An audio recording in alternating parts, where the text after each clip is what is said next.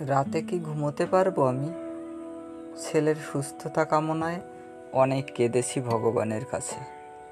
আর আজ যখন নিজেই ভগবান হয়ে উঠতে পারতাম, বাঁচাতে পারতাম প্রাণ, শুধু দুটো মিনিট, দুটো হাত দিয়ে ধরিয়ে দিতাম অ্যাম্বুলেন্সের গেট, হয়তো বেঁচে যেত।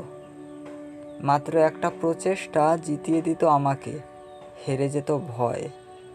বাড়াতে পারিনি আমার পা।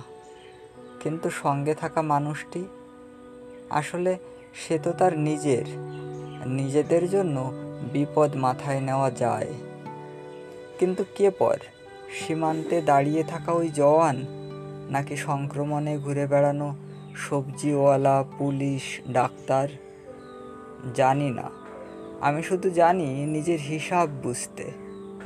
এভাবে যদি সেও বুঝে নিত নিজের হিসাব, তেড়ে আসতো সংক্রমণের বীজ নিয়ে তখন। আসলে ঘটনাটি সেদিনের।